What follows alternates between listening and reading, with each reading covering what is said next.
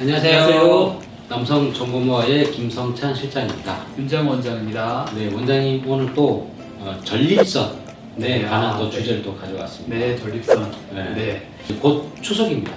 그렇네요. 네, 추석이면 이제 쌀쌀해질 때가 점점 다가오죠. 아, 그렇죠. 예, 날씨가 점점 이렇게 선선해지고 네. 추워지고 네, 그러면 또 전립선 환자들이 좀 많아지죠. 그렇죠. 소변 보시기 힘드신 분들이 더 힘들어지게 되죠. 네. 그러니까 이 수술을 하고 나서 음, 어 이런 변화가 생기는구나.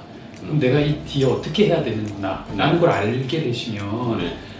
어, 수술을 좀 염두에 두고 계시는 분들이라던가 음, 그러면 이제 오히려 수술을 하지 않으셔야 되는 분들이라 음, 음. 아니, 그런 일이 생기면 나 수술 안 할래 네. 라던가 이런 걸 좀 더 말씀드리면 좀 더 많은 도움이 되지 않을까 해서 그런 점에 포커스를 맞춰서 음. 설명을 드리겠습니다 어 그러면은 네. 지금 원장님 이것도 수술 후 관리라고 보면 될것 네, 같아요. 네, 수술 후 이거는- 나중에 어떻게 변화가 생길지를 그렇죠 아셔야 되는데 본인의 변화에 대해서 이렇게 받아들여야 되실 음, 음. 부분도 있을 수 있는 거거든요 네. 그러니까 수술 관리가 전립선 수술을 하고 나서 생기는 변화 변화. 네, 본인의 마음가짐 네.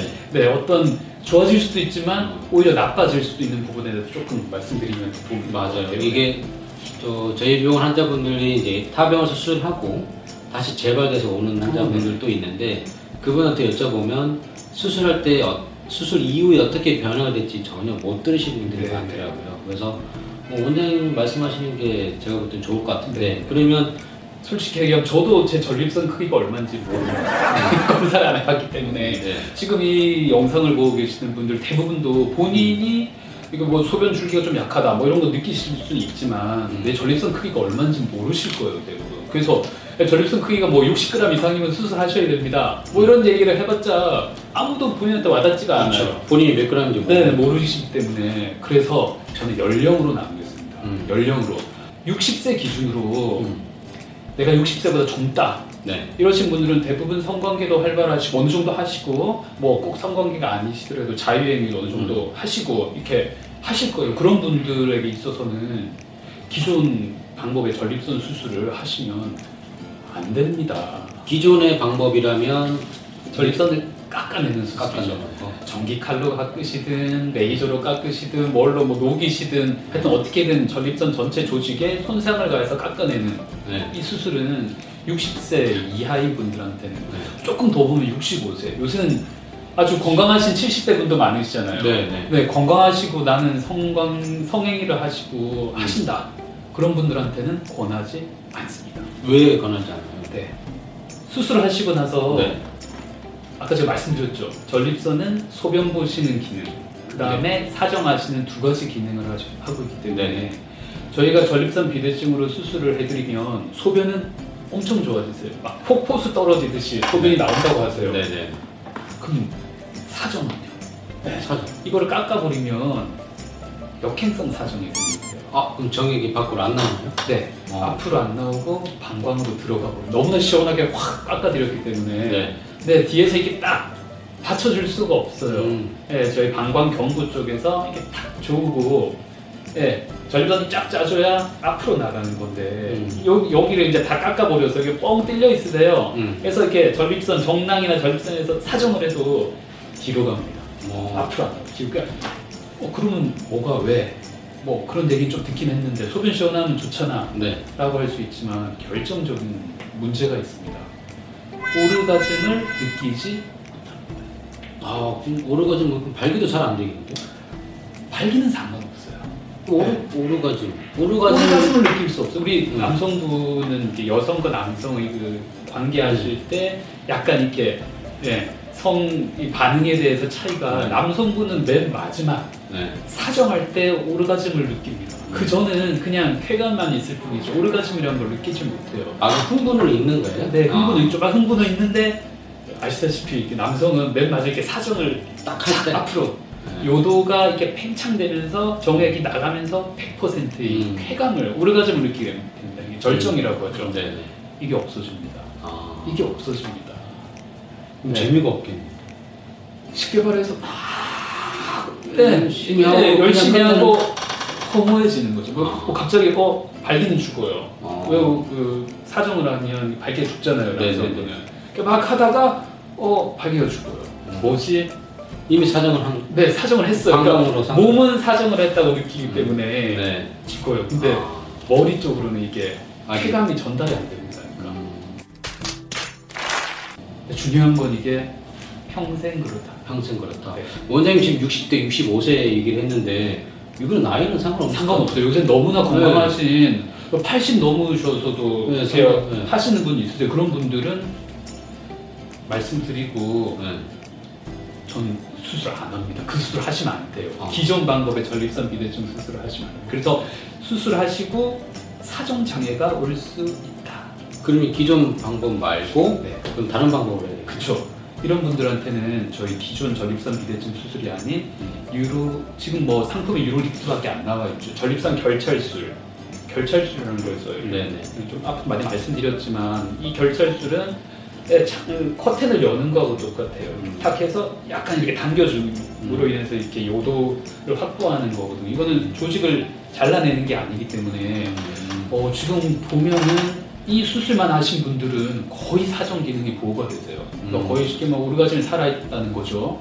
그럼 저희가 이제 또 두 가지 수술을 이렇게 하이브리드로 네. 네. 약간 깎아도 드리면서 이렇게 음. 거는 방법이죠. 이 수술을 하시더라도 사정량이 줄었다고 얘기하시는 분은 있지만 음. 오르가즘은 다 거의 다 살아있으세요. 음. 거의 제가 한, 한, 한95% 이상인 것 같아요. 예. 음.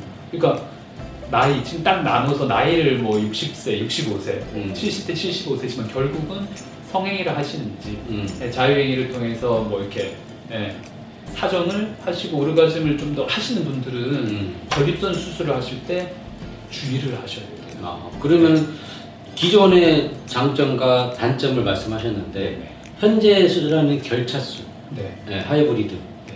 이거는 부작용이 없나요? 그렇죠. 이거는 음, 수술 후 이- 이거는 어떻게 변하게 돼요? 네, 기존 수술보다 더 나은 수술은 아닙니다. 이렇게 소변에 있어서는. 음. 네, 대신 기존 수술과 거의 어깨를 나란히 할 수 있는 효과를 보일 수 있는 수술이에요. 하지만 제일 좋은 게 뭐냐면 음. 사정 기능을 보호를 해줍니다. 사정기. 네, 그래서 오르가즘을 느끼실 수 있으세요. 음. 이게 어떻게 보면 기존 수술이 어떻게 따라올 수 없는 아주 음. 가장 큰 장점이자 뭐 좋은 점입니다. 그래서 음. 어, 육- 예를 들어 이제 뭐 60세, 70세라고 하시더라도 음. 성관계를 하시고 나 오르가즘을 좀 지켰으면 좋겠다 하시는 분들은 무조건 예, 유로리프트로 먼저 가셨다가 음. 나중에 안 돼서 좀 더 깎더라도 음. 예, 유로리프트를 먼저 하시는 게 음. 어떻게 보면 이거는 뭐 어떻게 뭐 할 수가 없어. 한번 깎아버리면 끝 평생 그러니까 어쩔 수가 없기 때문에 이게 돈이 문제죠. 돈만 허용하신다면 경제적인 여유만 있다고 하시면 돈 주고 살 수 있는 게 아니잖아요. 그렇죠. 네, 오르가즘이 갑자기 인생에 있어서 오르가즘이 없어져 버리면 그게 이제 또뭐 발기가 안 되시고 벌써 부부관계 안 하신 지가 10년이 넘었다고 하시면 그런 분들은 당연히 상관없으세요 어떤 걸 하셔도 좀 대부분 요새 그렇지 않잖아요 네네. 건강하신 분들도 많고 그쪽 부분에 어느 정도 의미를 두고 있는 분들이 많으시기 때문에 그런 분들은 이런 방법도 있다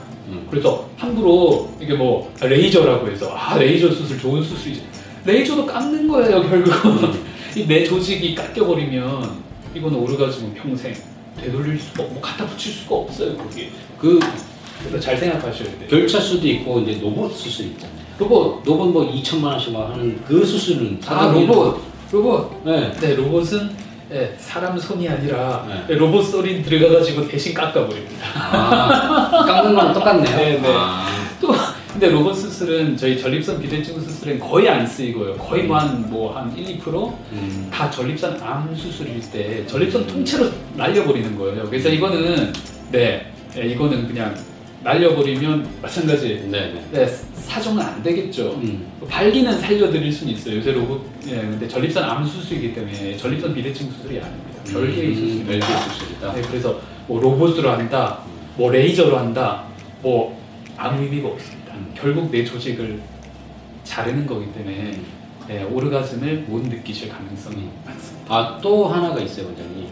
이건 이제 다른 부분인데 수술 후에 변화되는 아까 먼저 말씀하셨잖아요. 수술하게 되면 이렇게 변할 것이다. 네네. 그 중에 하나가 환자분들이 제일 얘기하는 게 요실금이다. 아, 네. 가장 네. 중요한 지금 실장님 정말 중요한 얘기 네. 하셨는데 사정장애하고 또 두 번째가 이제 말씀하신 네. 요실금입니다. 네. 이런 경우는 다는 아니고요. 어, 전립선 비대증이 좀 심하신 분들, 음. 치료를 받으셔야 되는데 너무 많이 방치하신 분들 네. 5년, 짧게는 5년, 길게는 10년 이상 음.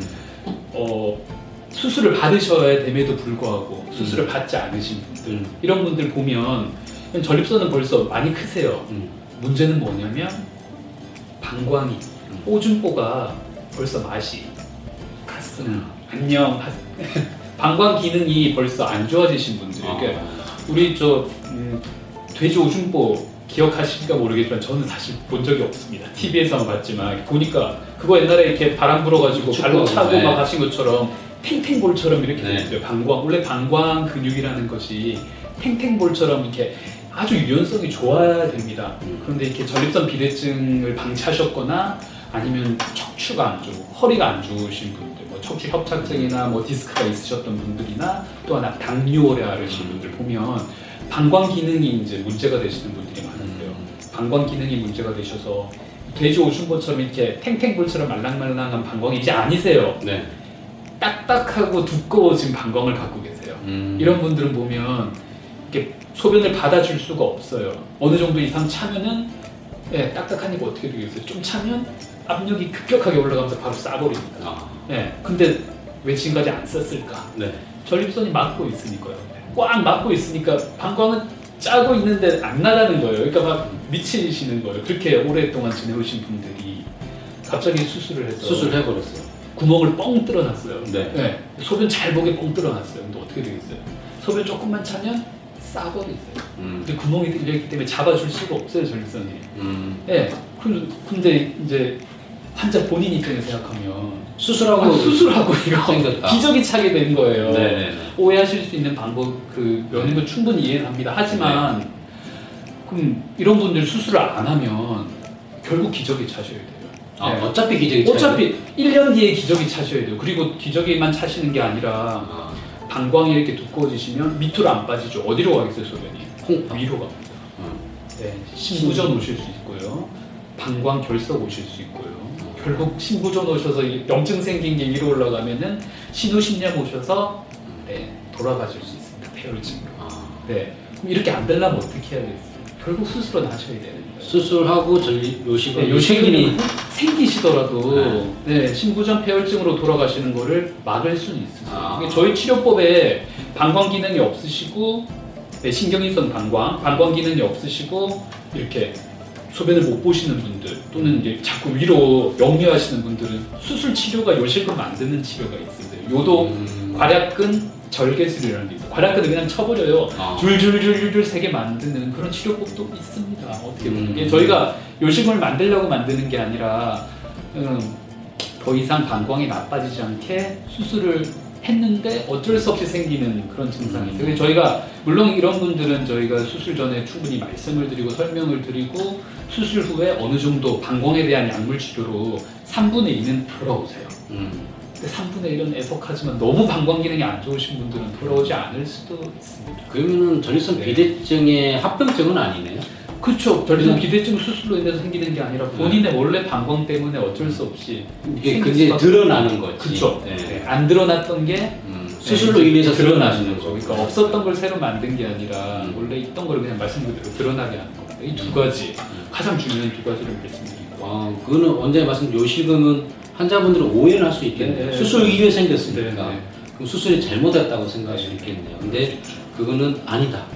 더 궁금한 점이 있거나 뭐 또 알고 싶다면 밑에 댓글 달아주시면 답변 드리도록 하겠습니다. 네. 마지막으로 좋아요, 구독, 알람, 공유까지 부탁드리면서 네, 더 유익한 정보로 다음에 찾아오도록 하겠습니다. 오늘 감사합니다. 감사합니다. 감사합니다. 감사합니다.